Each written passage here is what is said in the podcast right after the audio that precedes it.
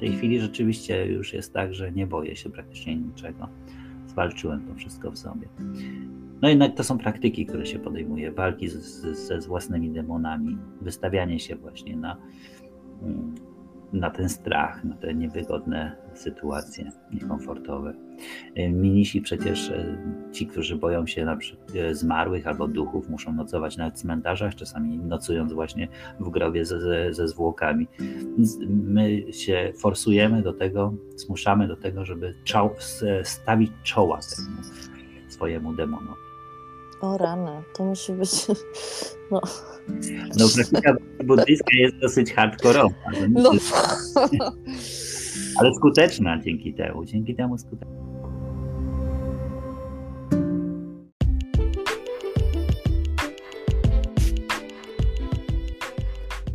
Nazywam się Alicja Góralczyk-Dejkstlapale. Jestem autorką książki Alicja w Krainie Tajów.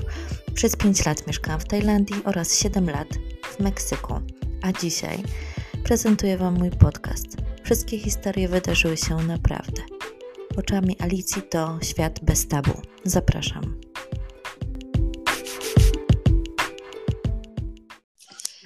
Cześć Dawid, cześć Sudamo. Jak mam się do Ciebie zwracać dzisiaj? Jak sobie wolisz? Czy Dawid, czy Sudama? Okej, okay. Sudama, tak? Mm.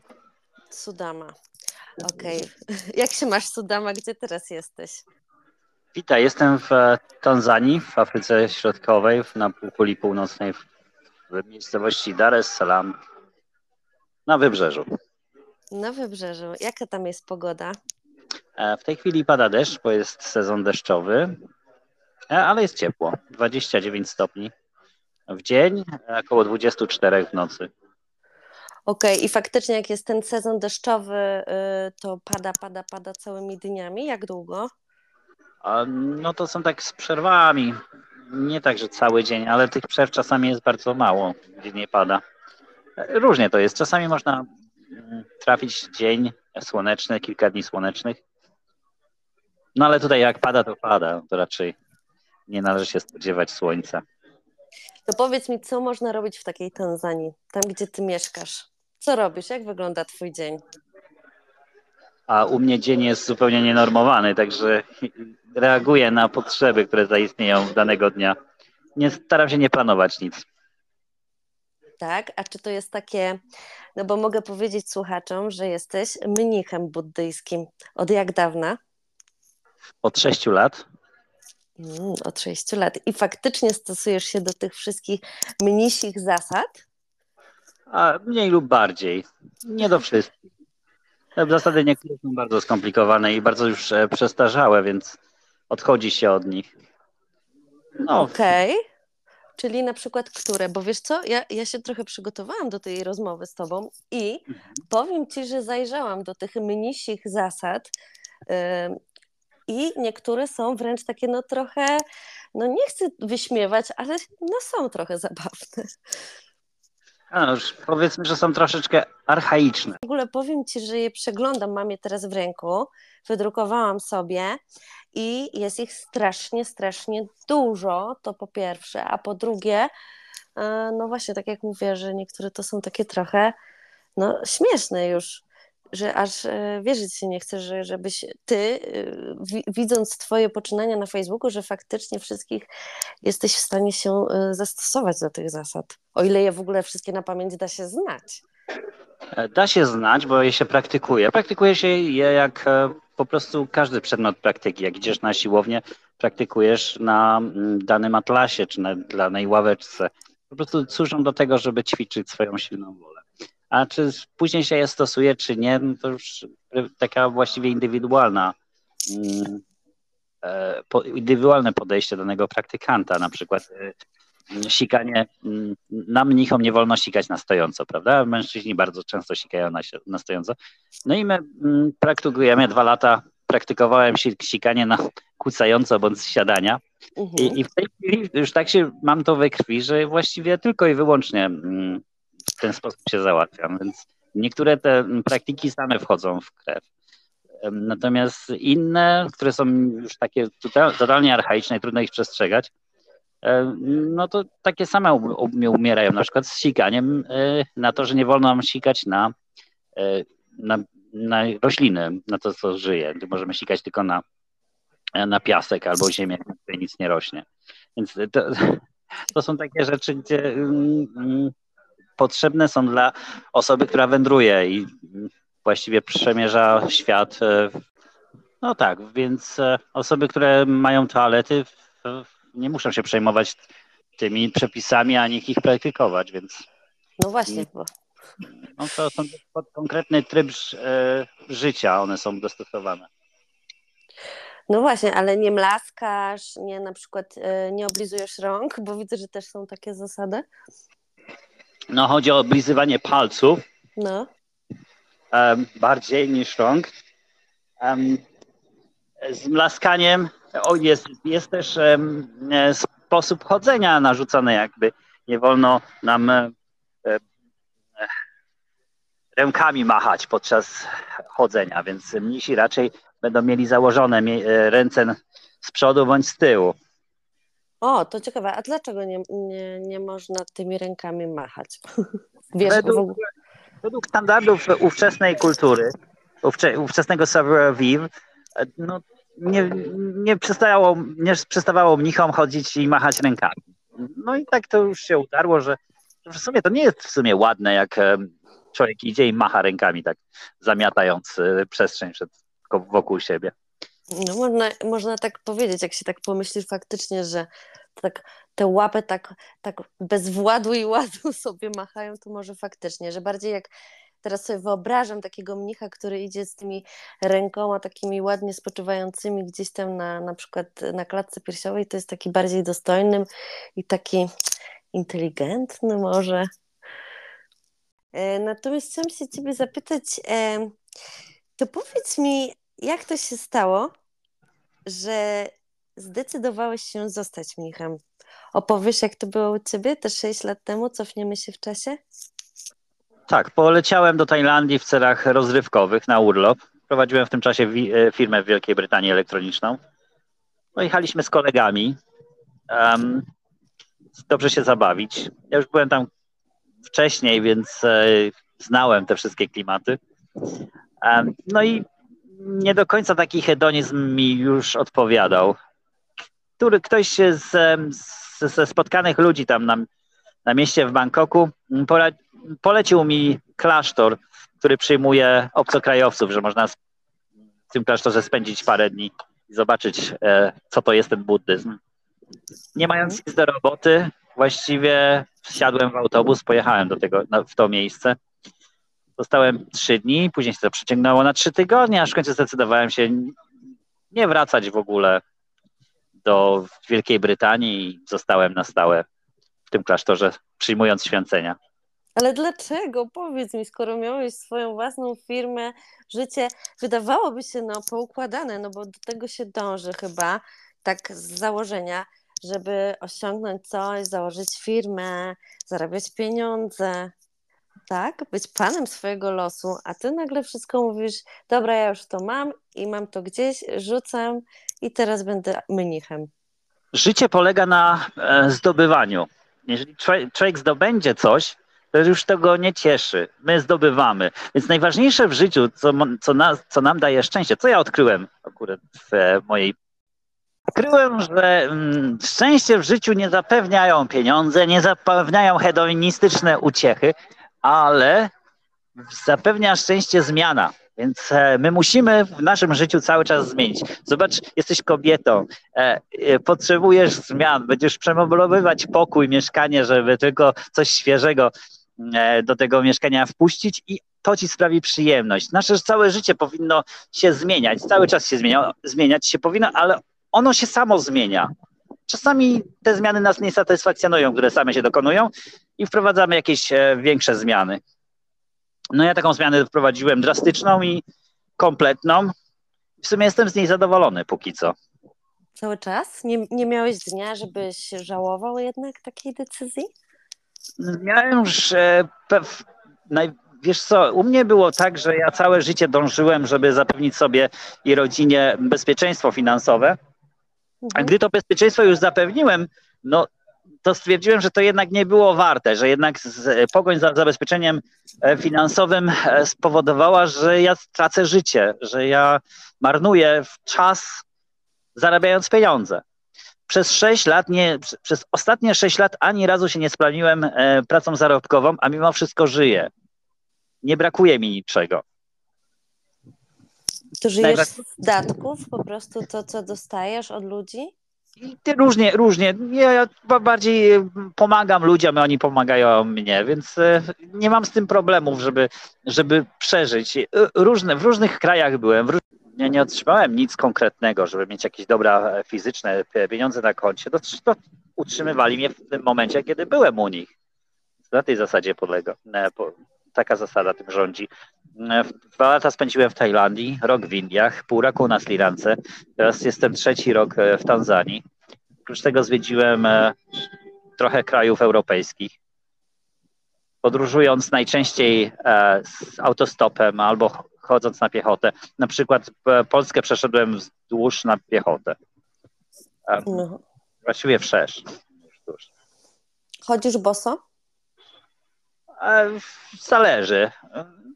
Mam, mam jakieś klapki. Mam jedną parę butów, ale nie, nie zawsze chodzę boso. To zależy od, e, od, od, e, od podłoża. Natomiast no nie jest tak, że mnisi chodzą boso. Chodzą w klapkach, tylko podczas samej ceremonii mm, ofiarowania ściągają buty, żeby zaakcentować swoją, e, swoje, swoje ubóstwo materialne. Aha, w ten sposób. No dobra, ale to jak przemierzyłeś Polskę, to ja rozumiem, że to nie było w zimę. Nie, oczywiście w lecie, oczywiście. Bo e, tak wiem, jak nie. wygląda szata minisia, no to nie, to nie jest jakieś tam, powiedzmy, okrycie dające ciepło. W ogóle przeniesienie tej tradycji buddyjskiej do e, Europy jest troszeczkę poronionym pomysłem, bo to nie są te klimaty. Te wszystkie, mm, te wszystkie um, um, obostrzenia, którym podlegają mnisi, oni się. No, to znaczy nie to, że bycie mnichem w Europie jest tylko przestrzeganie tych zasad stricte mnisich, które mają swój, biorą swój początek w Indiach i w zupełnie innej strefie klimatycznej. Przestrzeganie ich w Europie, no nie, nie sprawdzasz. No to jak być mnichem w Europie i nie przestrzegać zasad, które dotyczą mnicha? Mówię, że zasad no, nikt z nich nie rozlicza, więc nie ma za nich żadnych kar czy odpowiedzialności. Po prostu nie da się ich praktykować, to się ich nie praktykuje. Tak samo jak idzie się do, mm, e, na siłownię, a nie ma tam basenu, no to się nie pływa. No i tyle.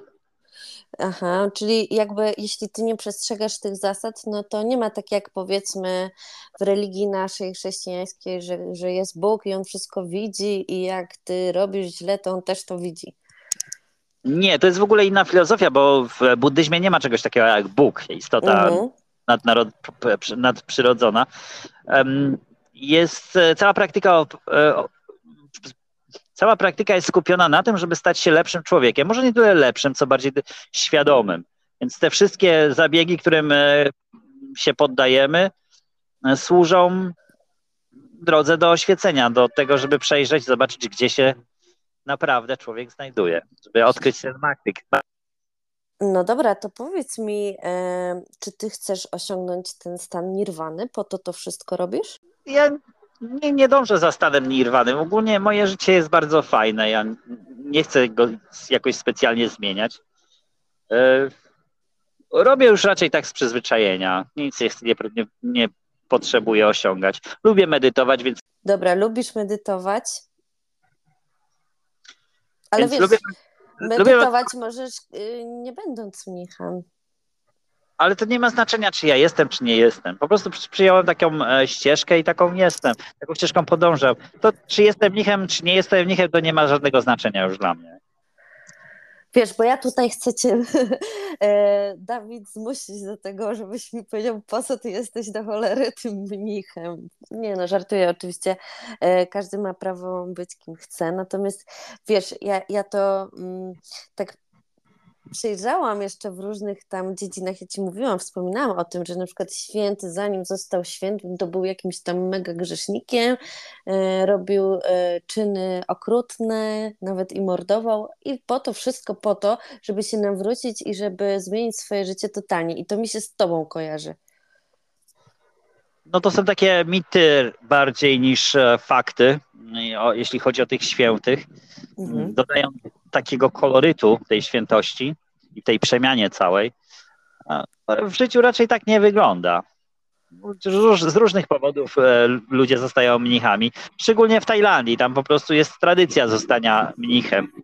A czy ktoś jest święty, czy nie, to jest, jest też definicja bardzo umowna tej świętości.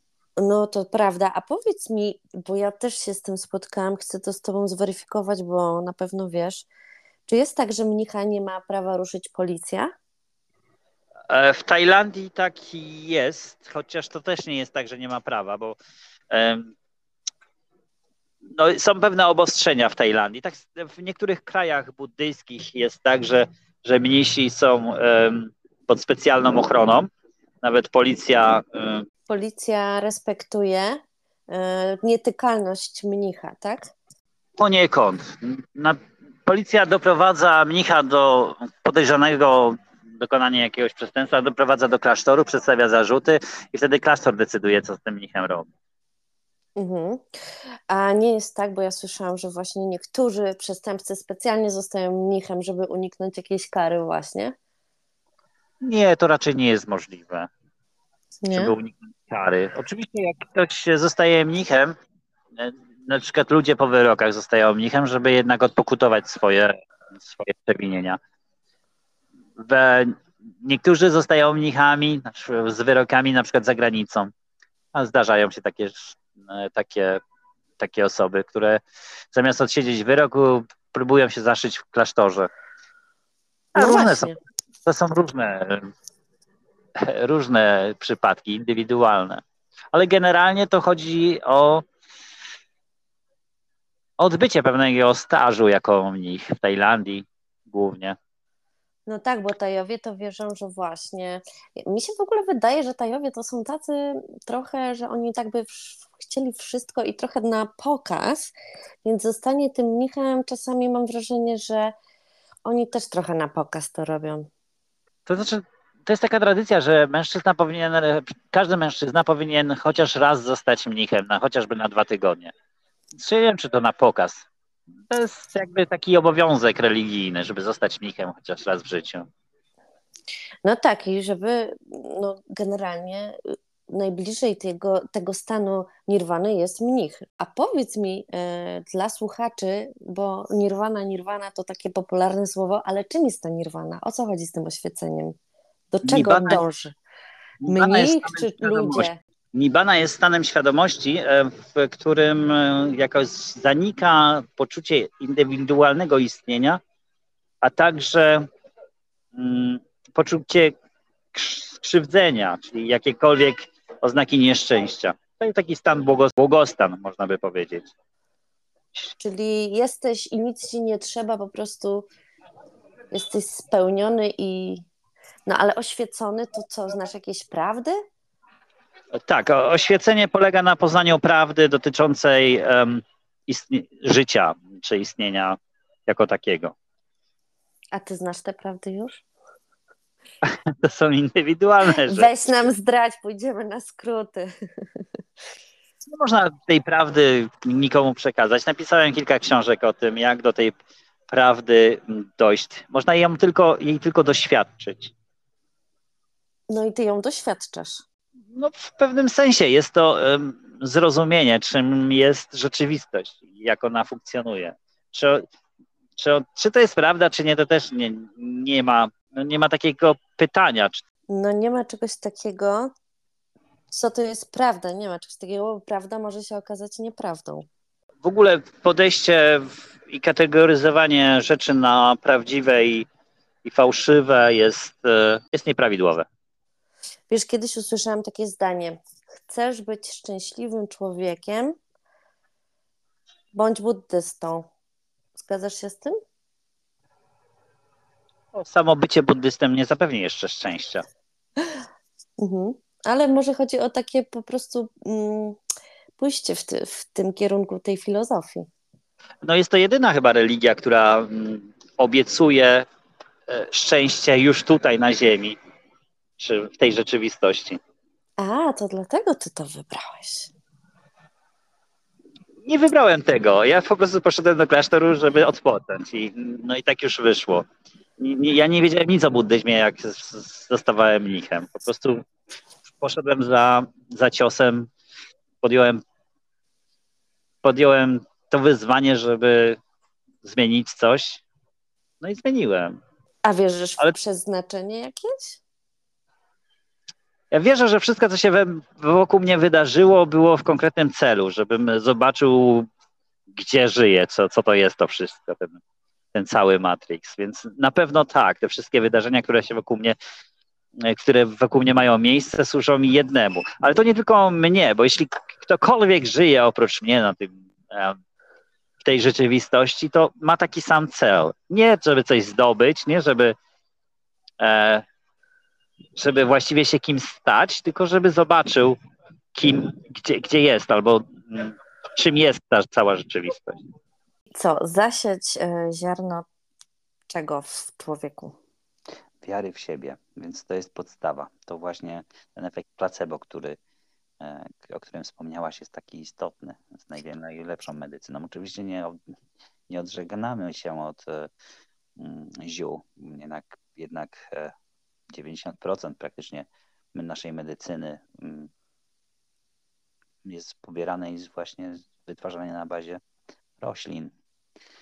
Nie da się temu zaprzeczyć, jednak rośliny mają właściwości lecznicze, ale mm, według buddyzmu, no przynajmniej tą ścieżką podążając, e, wzmacniamy siłę woli i, i, i wiarę w siebie. I co to daje? Co to jest ta wiara w siebie? Że ja sam mogę sobie i pomóc, i podołać, i w życiu poradzić? Tak, na tym to polega. Więc y, jeśli chodzi o zerwanie z nałogiem, bo przecież w rehabilitacji uzależnień y, się specjalizują mnisi Stam Krabok, y, to przede wszystkim praktyka ma pomóc im być silnymi i móc samemu rozwiązywać swoje własne problemy, bo to jednak e, uzależniony sięga po narkotyk, po alkohol czy po papierosy. Mm, trzeba mu uświadomić, że nie, on nie musi tego robić, że jest w stanie zapanować nad swoimi odruchami. Na tym polega terapia. Mm, I widziałeś osoby, którym się to udało wyjść z nałogu? Bo ja chciałam tylko powiedzieć dla osób, które słuchają nas, że ta świątynia, y, o której wspominasz, to ona właśnie jest w Tajlandii i specjalizuje się właśnie w uzdrawianiu ludzi z uzależnień.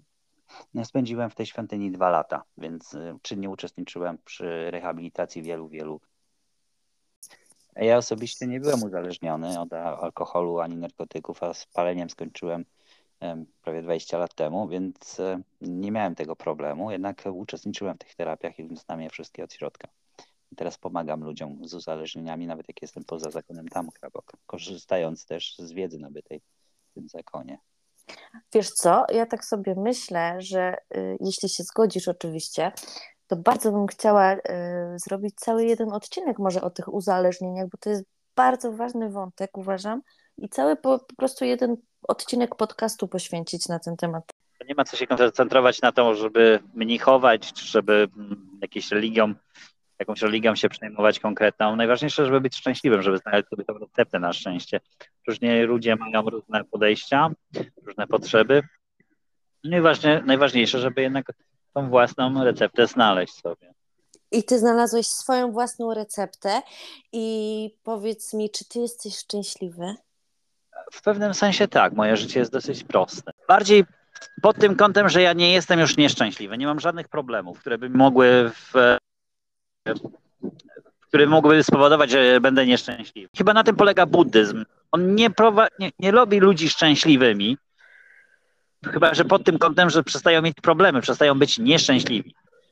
Ale jest to taka jakby stabilizacja y, emocjonalna i, i życiowa, że człowiek przestaje być nieszczęśliwy. Mhm. Ale też masz lepsze i gorsze dni. A ja oczywiście, bo mam jakieś tam swoje też choroby. Mam wczoraj, dzisiaj mi się pierwszy dzień mam bez, bez migreny. Więc mam takie trzydniowe napady, że chodzę jak zakręcony. W, tych, w tym czasie przez te trzy dni jestem nie jestem jakoś specjalnie komunikatywny. No, to, to na pewno. Ani, ani ruchliwy, nie? No ale to też jest kwestia zmiany. Gdyby, żeby można było docenić zdrowie, to trzeba być chorym. No. Czyli człowiek nie docenia swojego zdrowia. No albo często docenia na przykład coś, co ma w momencie, kiedy to traci dopiero. Też tak często jest. Okresy choroby, okresy takie słabsze powinniśmy wykorzystywać jako mm, perspektywę odmienną, żeby móc docenić um, to, co mamy. No ja też powiedziałam, że jak coś tracimy często w swoim życiu, to dopiero doceniamy, że to mieliśmy. Tak, generalnie tak. Jest to bardzo dobrą definicję e, cierpienia ma właśnie buddyzm w czterech szlachetnych prawdach. On definiuje, czym jest cierpienie. To jest właśnie utrata tego, co się, co się posiadało, rozstanie z ukochanym. Czyli no, jak się utraci, ukochaną osobę na przykład? No to jest cierpienie. Należy, należy y, tak praktykować, tak y, ćwiczyć swój umysł, żeby nie cierpieć z takich powodów. A ja bym porównał te nasze praktyki buddyjskie z pójściem na siłownię, tylko że psychiczną, duchową, emocjonalną siłownię. I ćwiczenie swojego charakteru, swojej własnej psychiki. No dobra, ale jeżeli masz już dzieci i coś się dzieje tym twoim dzieciom, no to nie jest możliwe, żebyś nie cierpiał. Możliwe jest. To jest właśnie praktyka. Pozbawieniu się cierpienia, jak, jak, jakby to miało nie znaczyć, czy cierpienia takiego fizycznego, czy duchowego, o co chodzi? Które cierpienie, jak gdyby? W ogóle nic nie czuć, ani ciałem, ani duchem? cierpienie właśnie dobrze jest rozumieć przez um, cztery szlachetne prawdy, w których cierpienie zostało jako duka z, um, zdefiniowane. My rozumiemy cierpienie zupełnie inaczej niż rozumie buddyzm. W buddyzmie jest to nie tyle ból czy krzywda, poczucie krzywdy, lecz w ogóle cały dyskomfort związany z życiem. Więc jako praktyce buddyjskiej my staramy się tego dyskomfortu pozbyć. Słychać mnie tam? Dobrze cię słychać. No to dobrze. E, więc tu jest właśnie też taka, mm, takie małe nieporozumienie, które się wkrada w terminologii. My jako buddyści bardziej rozumiemy cierpienie poprzez dyskomfort, różnego rodzaju dyskomfort w życiu. Dzięki praktyce buddyjskiej tego dyskomfortu staramy się uniknąć. Więc e, żyjemy bez cierpienia, czyli bez dyskomfortu psychicznego jeżeli odczuwamy ból, to jest po prostu odczuwanie bólu, a nie, nie, nie sprawianie sobie cierpienia tym bólem. Okej. Okay. Nie cierpimy. My czujemy ból, ale my nie cierpimy z powodu tego bólu. Można by to porównać, jeżeli ktoś kiedyś przyjmował mor morfinę, więc e, przy morfinie właśnie następuje taki efekt. Ja raz byłem poparzony i dostałem morfinę w szpitalu, więc mm, mam pewne rozeznanie. Jest to odczuwanie bólu w takim samym zakresie, w jakim się odczuwa bez podania mm, tego, tej morfiny. Więc sam ból jest, e, intensywność bólu jest taka sama, natomiast podejście do tego bólu się całkowicie zmienia. Człowiek się po prostu czuje ból, ale śmieje się z niego. To właśnie tak się mm, dzieje przy praktyce buddyjskiej. Czujemy pewien dyskomfort w życiu, ale nie robimy sobie z tego żadnego zachodu. Nie, nie zawracamy sobie nim głowy. Okej, okay, czyli e, ja bym to musiała teraz na mój, moją małą logikę przeformatować. Powiesz mi, czy dobrze to formatuje, czy źle. Ja słyszałam, że y, w ogóle nasz organizm jest jedną wielką fabryką narkotyków. Co to znaczy? To znaczy, że nasze ciało, właściwie tak samo jak ty mówisz o morfinie, to są opiaty, nasze ciało też y, wytwarza opiaty tak naprawdę. Natomiast oczywiście jego do jego wytworzenia zużywamy energię i trzeba się w cudzysłowie i naprawdę namęczyć. Może to być przez sport, może to być przez wykonywanie jakichś ćwiczeń, no jak gdyby da się. Natomiast y, za podanie takiego doraźnego, jak narkotyk, e, środka jest natychmiastowe. Dlatego ludzie bardzo często sięgają po te skrótowe jakby rzeczy.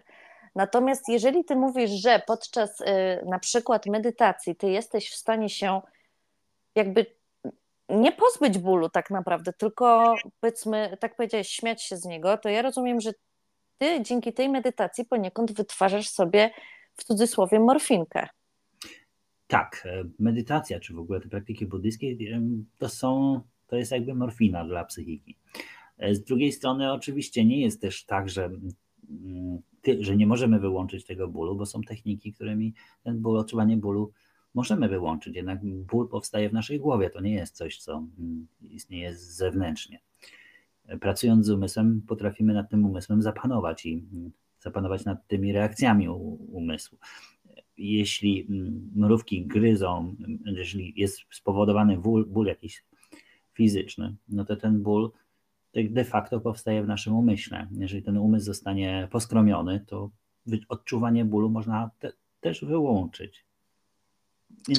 To, to, jest, to, to, nie jest takie mm, proste do stwierdzenia. Można odczuwać ból. Jeżeli na przykład odczuwamy ból, nie potrafimy na nim zapanować, żeby go wyłączyć, bo nie zawsze też jest to praktyczne, żeby wyłączać odczuwanie bólu.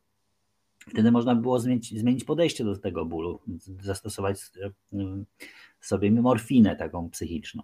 Ten ból przestaje do nas mieć jakiekolwiek znaczenie, ale można też ten ból wyłączyć, więc są różne, różne techniki pracy. To mówiłeś o tym, że masz migreny, no to nie możesz sobie ich wyłączyć? Technicznie mogę wyłączyć migrenę, ale migrena to nie jest tylko sam ból głowy, to są też różne stany, takie jak um, utrata równowagi.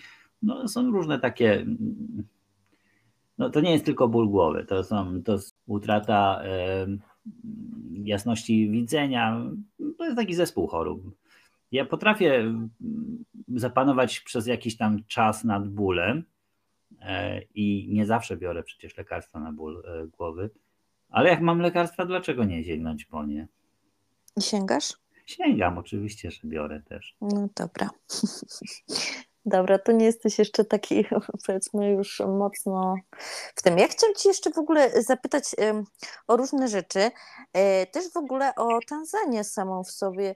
Jakbyś powiedział, jak wygląda życie w Tanzanii? Jakie to, jakie to jest miejsce? Jeżeli ja nigdy tam nie byłam, powiedzmy, no mało słyszałam, to czego mogę się spodziewać? Tanzania to jest jednak inny świat. To jest świat trzeciego świata, zupełnie inna kultura e, Także spodziewać się można tego, czego się nie można spodziewać. Dobre. tak. Nie jest proste. Nie jest proste życie w Tanzanii, nie jest proste przestawienie się na to, na taki tryb życia. Mm. No, Polaków tam nie ma. Polacy sobie nie radzą. Są tylko misjonarze. Ojej, myślałam, że Polacy są wszędzie. No, słuchaj. No, jest to jedyne miejsce, gdzie jest bardzo mało Polaków. A właśnie... To może dlatego cię tam tak ciągnie, bo ty Polaków nie lubisz, słuchaj. A czy ja wiem? Ja współpracuję z Polakami cały czas, więc to nie jest tak, że nie lubię. Nie lubię pewnych na, narodowych um, jakich cech, które się przypięły do naszego polskiego, do tej naszej polskiej mentalności, czyli narzekania, złorzeczenia. No tego nie lubię, takich to jest taki nasz y, savoir vivre. Ja, ja wiesz, też się tego nauczyłam już po roku, no bo się trochę oduczyłam po 12 latach niebycia w Polsce. Teraz się trochę nauczyłam, że jest grzeczne powiedzieć, no u mnie też źle, tak, wiesz, też mnie boli wszystko, nie? Więc to jest taki savoir vivre, mój drogi. Być może, ale jednak jako Polacy bardzo narzekamy, bardzo złożyczymy swoim, e, swoim sąsiadom, swoim... E, ja przypominam się ten film Dzień Świra i on bardzo dobrze tak podsumowuje polską mentalność, taka modlitwa, od takiej modlitwy się zaczyna. Tak. E, no, to jest taka... Świetny film w ogóle. Tak, tak właśnie wspomniałem ostatnio ten film. On bardzo dobrze podkreśla te nasze narodowe przywary, nasze, nasze. No, z tych przywar można wyjść, można wyskoczyć z tych butów. To jest takie błędne koło, po prostu taki pierdolec za, za przeproszeniem, w który człowiek sam się wpędza. I powiem Ci, mam takie przemyślenie, nawet dzisiaj miałam, jechałam na rowerze i wiesz co, tak sobie pomyślałam o tych narodowościach, ile tych krajów i tak dalej. My wszyscy ludzie tak naprawdę de facto jesteśmy identyczni, powiedzmy tam się wyglądem możemy troszkę różnić, ale jesteśmy ludźmi, tak? stworzenie państw i narodowości tworzy jakiś podział, chyba tylko też i po to, żeby tymi ludźmi e, móc za, e, po prostu zawładnąć w jakiś sposób i nimi pokierować, żeby był jakiś taki w cudzysłowie ład. Ale do czego zmierzam? Nawet jeżeli ktoś poszukuje jakiegoś swojego miejsca na ziemi i gdzieś tam po tych państwach sobie skacze, powiedzmy, że mamy e, tak jak w szachach e, cały świat rozłożony i tak skaczemy, to tak jak taki pionek po tym świecie, to tak naprawdę w którymś momencie sobie uświadamiamy, kurde, to ja jestem popieprzony, a nie ten świat. To może trzeba zacząć od siebie samego. Tak, masz rację. Racja jest bardzo złożona. Mm, przede wszystkim e, jest tak, że rzeczywiście nacje są różne i, i, i ludzie są tacy sami wewnętrznie, chociaż mm, trzeba na to popatrzeć pod szerszym kątem, pod szerszej perspektywy. Mm, jednak człowiek, który jest zanurzony w danym środowisku, tym środowiskiem przesiąka. Mhm. Ja opuściłem Polskę lat temu, bardzo dawno temu, i, i podróżuję po świecie, przesiągam różnymi kulturami i mam dzięki temu już takie trochę szersze spojrzenie na to wszystko. Nie jest tak, że jestem zamknięty w jakimś świadku. Natomiast te świadki, które ja odwiedzam i w których przebywam przecież długo, w Tanzanii jestem 3 lata, w Tajlandii byłem 2 lata, rok w e, Indiach, 10 prawie lat w Wielkiej Brytanii, w Niemczech trochę mieszkałem, że ja przesiągnąłem wieloma kulturami i nie mam jakiejś własnej kultury. Jesteś bezkulturowy po prostu, niekulturalny. Kulturalny jestem, tak. Ale dzięki temu też dostrzegam te kultury, ich zalety i wady, więc mogę wybierać sobie te lepsze cechy, które chcę zachować z danej kultury, a tych gorszych się pozbyć. Więc na tym chyba polega nasze te oczyszczanie się. Jeśli ktoś e, mieszka w jakiejś małej miejscowości w Polsce i otacza go dane środowisko, to chcąc nie chcąc od tym środowiskiem przesiąknie. Jeżeli nie ruszymy się nigdzie, nie poznamy tego innego świata, nie, no tak. nie przesiągniemy nim. Więc oczywiście jest coś takiego, że wszyscy ludzie jesteśmy e, tacy sami, ale nasiąkamy tym, tym środowiskiem, tą kulturą, w którym przebywamy. I to skakanie po tej szachownicy świata daje nam możliwość zobaczenia czegoś innego i najwyżej podjęcie decyzji o odsiąkaniu siebie z tych naszych naleciałości i wybranie czegoś, co jest powiedzmy E, no naj, najlepsze, tak? No najlepsze pod naszym kątem, według naszej no oceny. No tak. Coś takiego lepsze bądź gorsze, to oczywiście jest nasza subiektywna ocena, ale dzięki temu właśnie podróżowaniu po świecie, po, po przebywaniu w różnych kulturach możemy po prostu dostrzec te nasze mankamenty, to co nam się nie podoba, albo dostrzec to, co nam się podoba, bo przecież w, Polac, w Polkach, w, Pol, w Polkach, w Polakach, w Polskach jest bardzo dużo pozytywnych cech, nie tylko negatywne. Nie mamy, nie jest tak, że jesteśmy złym narodem bądź dobrym narodem. Jesteśmy pomieszani. Jesteśmy po prostu jakimś narodem. Jesteśmy narodem. Mamy dużo dobrych cech, dużo wiem, złych cech. No, dobrych, złych to notowa oczywiście pod tym kątem praktycznym. Jesteśmy, lubimy pomagać. Na przykład na tle różnych innych nacji Polacy bardzo są zaangażowani, zaangażowani w pomoc międzynarodową też. Jeśli popatrzeć na wszystkie misje na świecie, to Polacy stanowią dosyć znaczne grono z misjonarzy, którzy rozumieją. Tak, no widzisz, tak, że my sobie tu ponarzekamy, ponarzekamy, ale co do czego idziemy i działamy też, jak się okazuje. Tak, tak, jak, tak. Jak potrzeba. I to jest bardzo fajne. I to jest bardzo fajne, to widać, to widać, gdy się podróżuje po świecie. Mało których nacji jest tak dużo zaangażowanych w pomoc dla mm, innych narodowości, bo to nie chodzi tylko o Ukrainę, która tam ostatnio ma problemy wojenne, ale mm, pomagamy w Afryce. Na przykład nasi misjonarze katolicy pomagają w Afryce już od lat stu. I to non-stop. Mamy bardzo dużo misji, o czym nie wiemy w ogóle, nie, nie, nie, nie interesujemy się tym, ale te misje działają i po dziś dzień. Ale czy te misje y, działają, no bo nawołują do, do swojej religii, czy faktycznie pomagają w potrzebie? Jeśli chodzi o misję, to religia jest, ma działanie, ma, ma znaczenie drugorzędne, bo przecież ja jestem buddystą, a, a współpracuję z, mis, z misjami katolickimi. No, religia ma tutaj pewne znaczenie, ponieważ e, akurat katolicyzm jest taki, tak przynajmniej nastawiony, żeby pomagać innym. Przecież chrześcijaństwo jest różne, mamy tutaj wiele od, odłamów, a tylko katolicy są nastawieni tak pro-humanitarnie.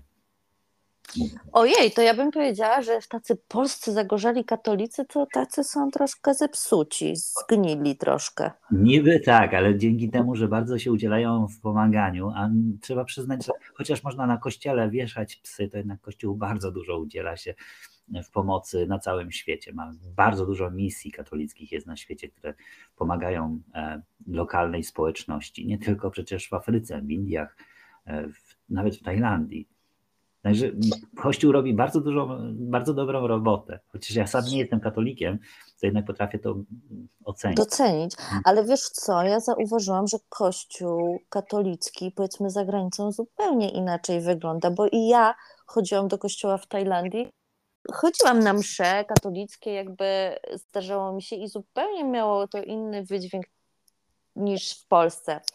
Mam wrażenie, że w Polsce jest takie zafiksowanie na poczuciu winy, mocnym jakimś takim grzechu i grzeszeniu i, i karaniu, a za granicą na przykład było coś takiego, y, że każdy szedł do komunii, czyli po opłatek, tak, do księdza wtedy ja na przykład nie szłam jako jedyna z tego kościoła, cały kościół na mnie patrzył, jakbym kogoś zamordowała, no bo czemu ta dziewczyna nie idzie jako jedyna, tak? A ja miałam z Polski takie, wiesz, wpojone, że skoro nie byłaś już u spowiedzi ileś tam, to już nie możesz, no bo już na pewno nagrzeszyłaś, bo już coś tam. Gdzie za granicą nie ma czegoś takiego. E, to prawda, każda nacja ma swoje, swoją mentalność. Polacy są przeświadczeni o, mm, o y, sensowności cierpienia. Jest ten, to cierpienie wystawione na piedestał. No, Przecież cierpienie uszlachetnia. Tak, ale to jest tylko w Polsce taka. tylko w Polsce uszlachetnia. W Polsce uszlachetnia. No, każdy kraj jakby kieruje się innymi wyzwaniami i innymi inną mentalnością. W Afryce na przykład ludzie chcą za darmo coś od, otrzymać. Tak, czyli modlą się o pieniądze, modlą się o, o różne dobra doczesne e, oraz żeby zostać kiedyś tam w tym niebie, gdzie wszystko jest za darmo, nic nie trzeba pracować. Więc... Ale patrz, poniekąd im się to udaje, no bo jak są te misje, to raczej one im dają to za darmo, tak? tak Więc jakby oni wtedy sobie myślą, kurczę, no te modlitwy jednak działają. E, to jest kropla w morzu potrzeb, to się nie da, tak? Te misje oczywiście jakieś tam działanie pozytywne mają, wprowadzają wiele zmian, ale są to zmiany kosmetyczne tak naprawdę. To, to, to, to nie, to w Afryce to jest kropla w morzu potrzeb, to, to misje. No to jak jest w tej Tanzanii? Opisz mi, jak wygląda dzień. Wstajesz, no i co? Co widzisz? Wiesz co, ja nie jestem związany z żadnym bractwem formalnie, więc ja jestem takim niezależnym mnichem, który, który jakby reaguje na potrzeby danej chwili. Więc ja nie, nie jest tak, że ja muszę codziennie na przykład na mszy, na mszę z rana lecieć i uczestniczyć w niej. Mam jakiś inny rytuał. Ja zaczynam zwykle dzień od medytacji wschodu słońca, więc idę na plażę, czyli jak jestem w Kigomie, to na plażę nad jezioro Tanganika. Znaczy tam akurat y, medytację ze wschodu słońca robię na takiej górce, e, dlatego że akurat plaża w Kigomie jest na, dobra na zachody słońca. Tutaj, jak jestem w Dar es Salaam, to robię medytację wschody słońca na plaży. Bardzo często, bardzo praktycznie codziennie, jak nie pada.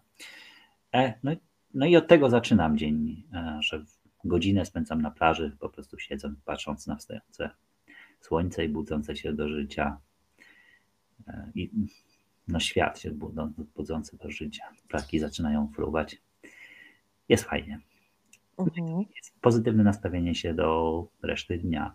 Podczas tej medytacji, czy właściwie krótko po niej, e, planuję sobie, co chcę dzisiaj robić danego dnia no i taki układam sobie mniej więcej. Zaczynają nam latać i, i wówczas sobie układam plan dnia.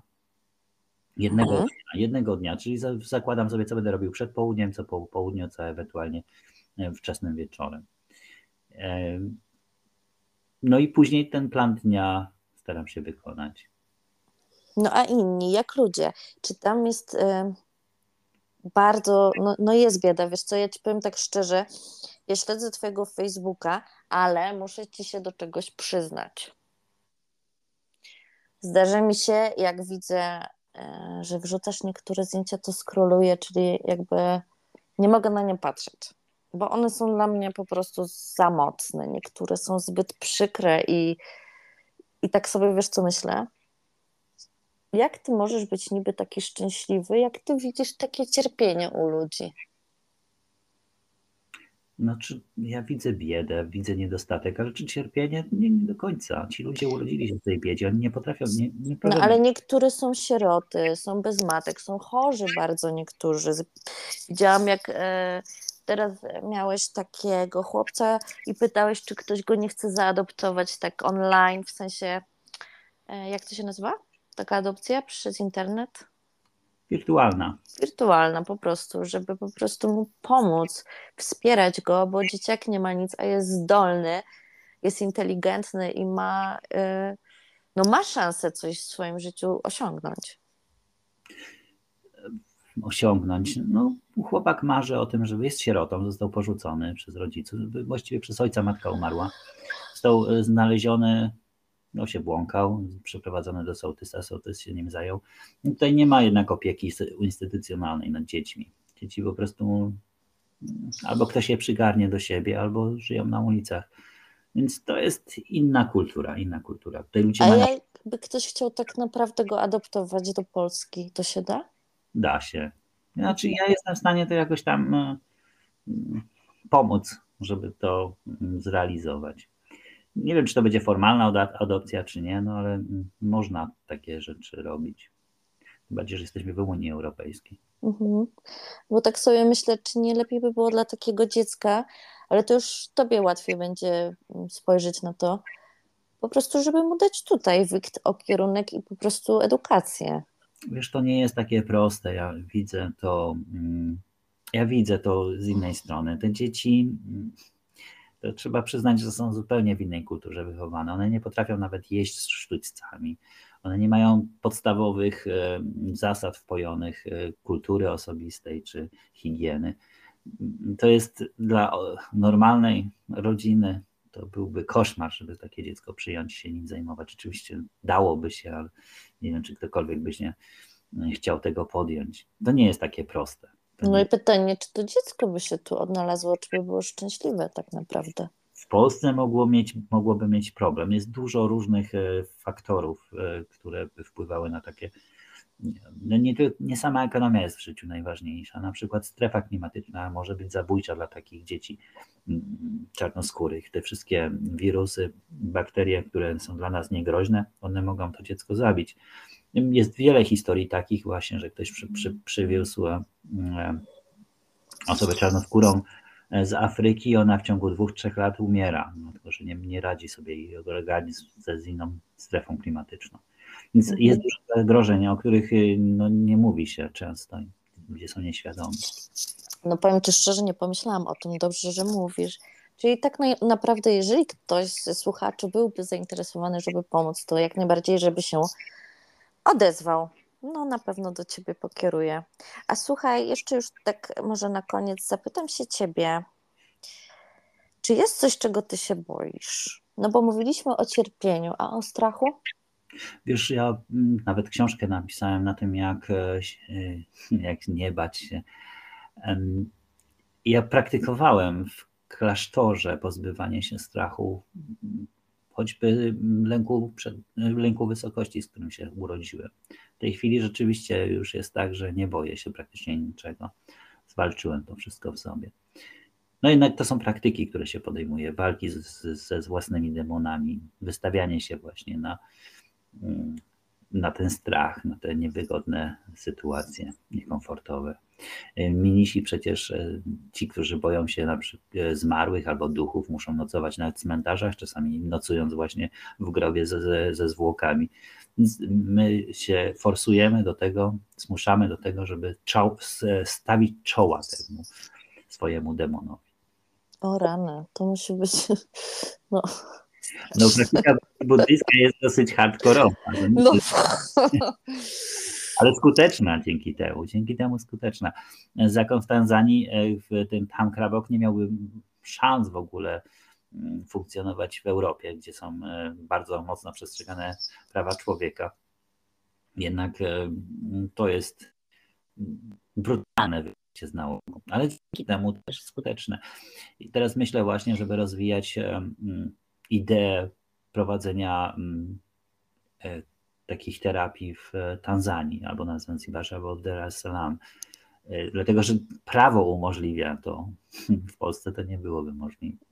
Ale powiedz mi, e, tam jest dużo w takim razie osób uzależnionych? W Tanzanii jest trochę uzależnionych, ale nie jakoś specjalnie dużo. Na przykład pali naprawdę niewiele osób w porównaniu do Polski czy w ogóle Europy. Papierosy są bardzo tanie, bo na przeliczeniu e, na złotówki to jest 4 zł za paczkę, e, a mimo wszystko bardzo mało osób pali, nie wiem, 5% mhm. społeczeństwa może. I to wyłącznie mężczyźni, kobiety w ogóle nie palą. Mhm. No a powiedz mi, bo ja jeszcze mam bardzo dużo pytań do ciebie, tak naprawdę, i właśnie o kobiety, i też jakby, no bo się prawo stanowi, że tak naprawdę mnich z kobietą nie powinien ani przebywać sam na sam, ani mm, kobieta nie może dotknąć mnicha. I co? A rozmawiać online może, tak jak ja teraz z tobą? Wiesz, to są te, te zasady są po to, żeby jednak mnich mógł wytrwać e, w tym swoim postanowieniu, w tym swoim celibacie, który sobie narzuca, czystości czystości fizycznej. To też właściwie zależy od potrzeb e, indywidualnych danej osoby. Wiadomo, czym młodszy mnich, tym bardziej musi rygorystycznie tych mm, wskazań przestrzegać. Jak już ktoś jest taki dziadkowaty jak ja, no to już może sobie naprawdę odpuścić. Alright, a dziadek ile masz lat, jeżeli możesz się przyznać? Ja wczoraj skończyłem 49, więc zacząłem 50 rok życia. Także już... Mm, happy birthday, to wszystkiego najlepszego Ci życzymy. Dziękuję serdecznie. No, jak największego szczęścia, żeby cię dosięgnęło i długich lat życia. A jeszcze mam taki tutaj e, na zakończenie taki kontrowersyjny dosyć temat i no ale jednak dostał się do mediów. Kilka tygodni temu była sytuacja, w której to była wielka afera z Dalaj Lamą. Słyszałeś o tym? Tak, czy oczywiście nie dało się tego przeoczyć. Mm, ja ogólnie nie znam tego zwyczaju. Dalej Lama to już jest dziadek. No i to już naprawdę jest taki dziadek już w podeszłym wieku, bliski przed. Gorszy od ciebie nawet, nie? Nawet, nawet większy dziadek, dziad ode mnie. E, no i, i oni mają też tak swoje już takie dziecięce zachowania, takie naprawdę. Ja widzę po sobie, że ja już nie, nie zachowuję się jak dorosły człowiek, bardziej już jak nastolatek, a czym bardziej posuwam się w latach, tym moja psychika się cofa w tych latach.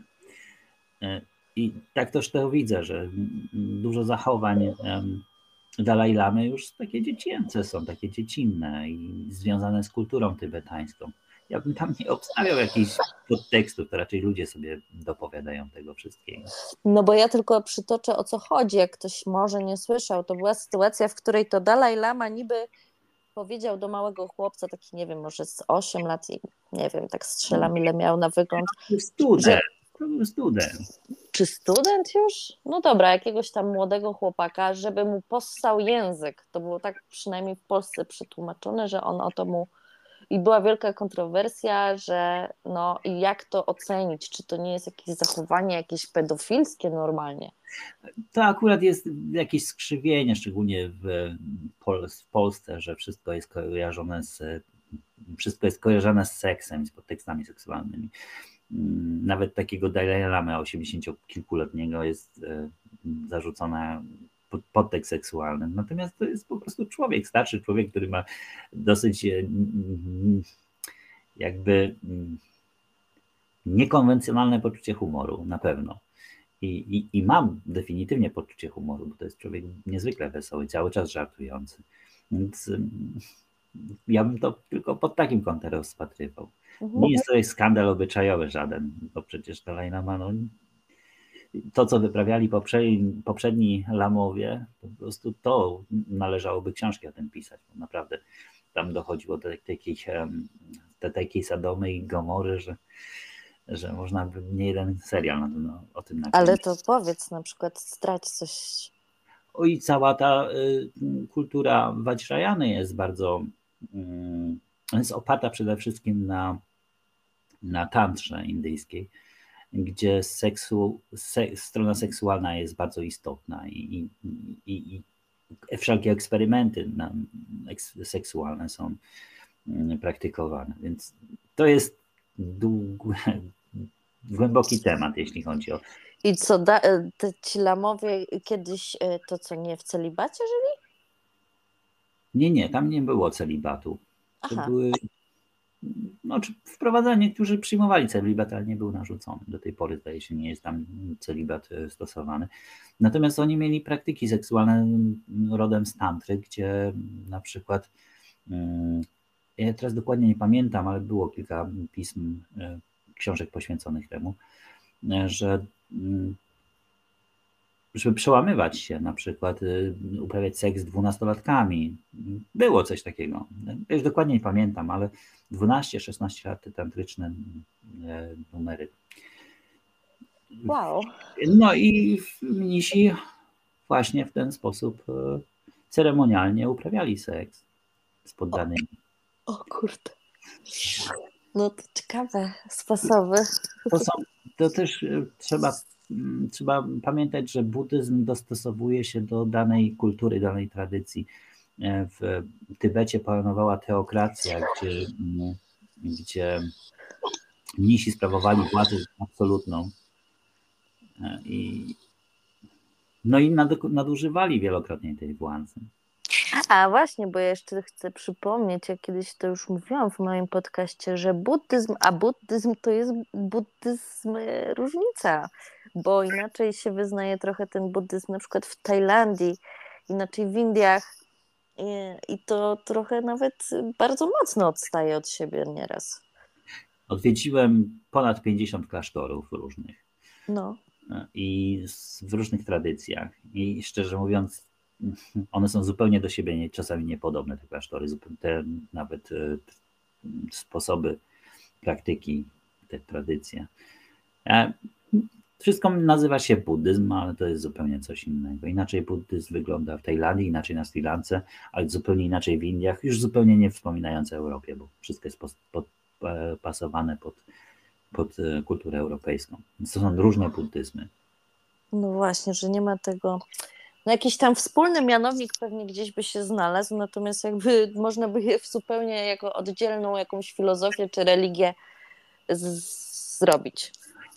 I nawet pomiędzy Mahajaną a Vajray, a w Theravadą są tak zasadnicze różnice doktrynalne, że dla mnie jest to ciężko nazywać buddyzmem te dwie tradycje. Dlatego nazywa się je też Mahayana i Theravada, żeby nie było nieporozumień. Dokładnie. Dobra, to jeszcze jedno pytanie. Trzymasz się? Siedzisz na krześle? Mhm. Po turecku czy w kwiecie lotosu, żebyś wiesz, nie od moich pytań, bo mogą być dziwne. Gotowy? Tak. To powiedz mi, tak wiesz, z marszu, bez zastanowienia jakiegoś głębokiego, jaka była dla ciebie najtrudniejsza sytuacja, jaka cię spotkała w tym życiu? którą hmm, no jakby wywarła na ciebie jakiś wpływ? Przecież najtrudniejsze w naszym życiu, w moim życiu, chyba w każdego człowieka jest przełamywanie swoich własnych e, przywar, uwarunkowań, swoich własnych granic. Bo myślę, mamy za, za, zaimplementowanych wiele limitów, wiele jakichś schematów, które trzeba będzie, które trzeba sobie zwalczyć. I to chyba jest e, najtrudniejsze, żeby przełamywać samego siebie. No ale jakąś konkretną sytuację?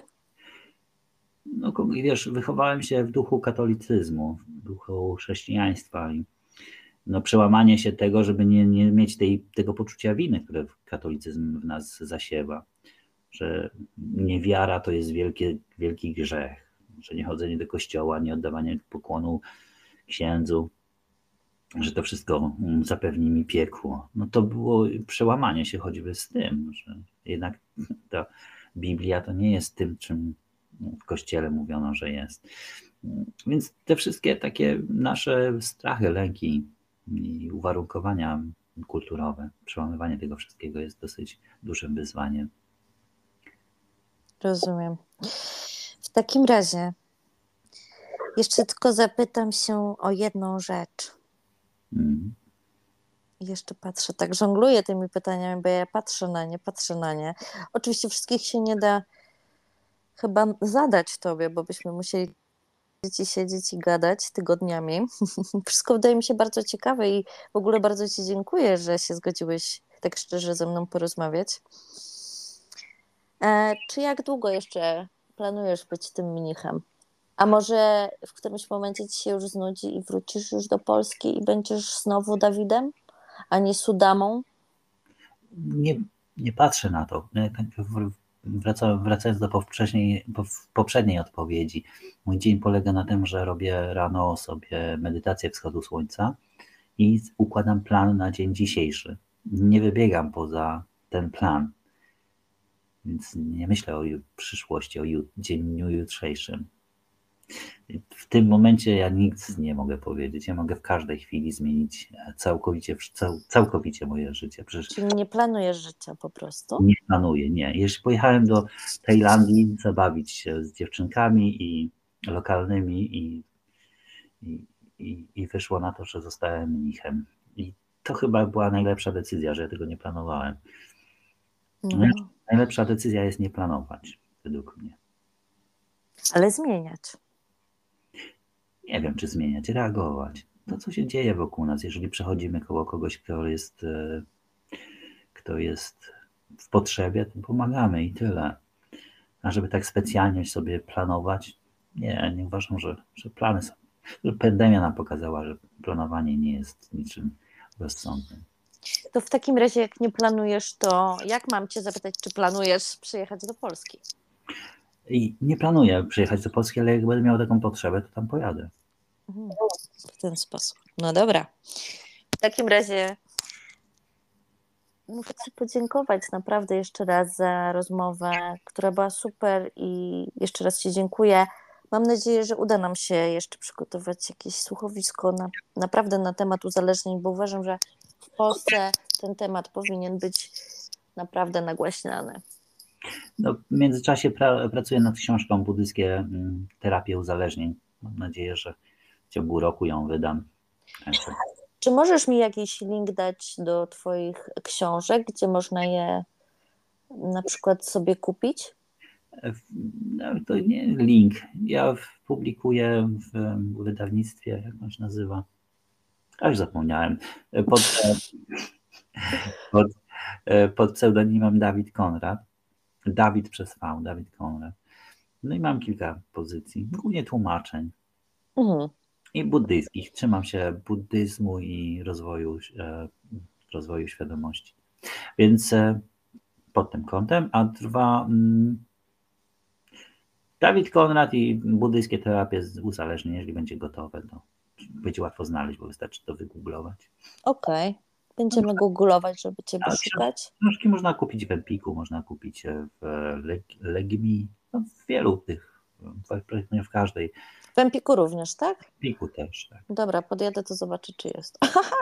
To w Empiku bardziej chyba e, wersję elektroniczną przez internet, natomiast e, wersja mm, drukowana to jak ona się Readero, w Readero można zamówić wersję, wersję drukowaną. Okej. Okay. No dobra. Dawid, powodzenia. Jesteśmy w kontakcie i dziękujemy Ci za wszystkie prawdy oświecone i nieoświecone, którymi się z nami podzieliłeś dzisiaj. Proszę bardzo. Do zobaczenia, do widzenia, do usłyszenia. Do usłyszenia. Pa. pa.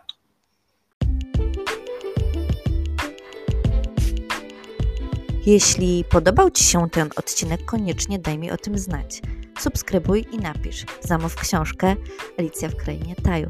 A już w kolejną środę nowy odcinek oczami Alicji i nowy gość. Zapraszam.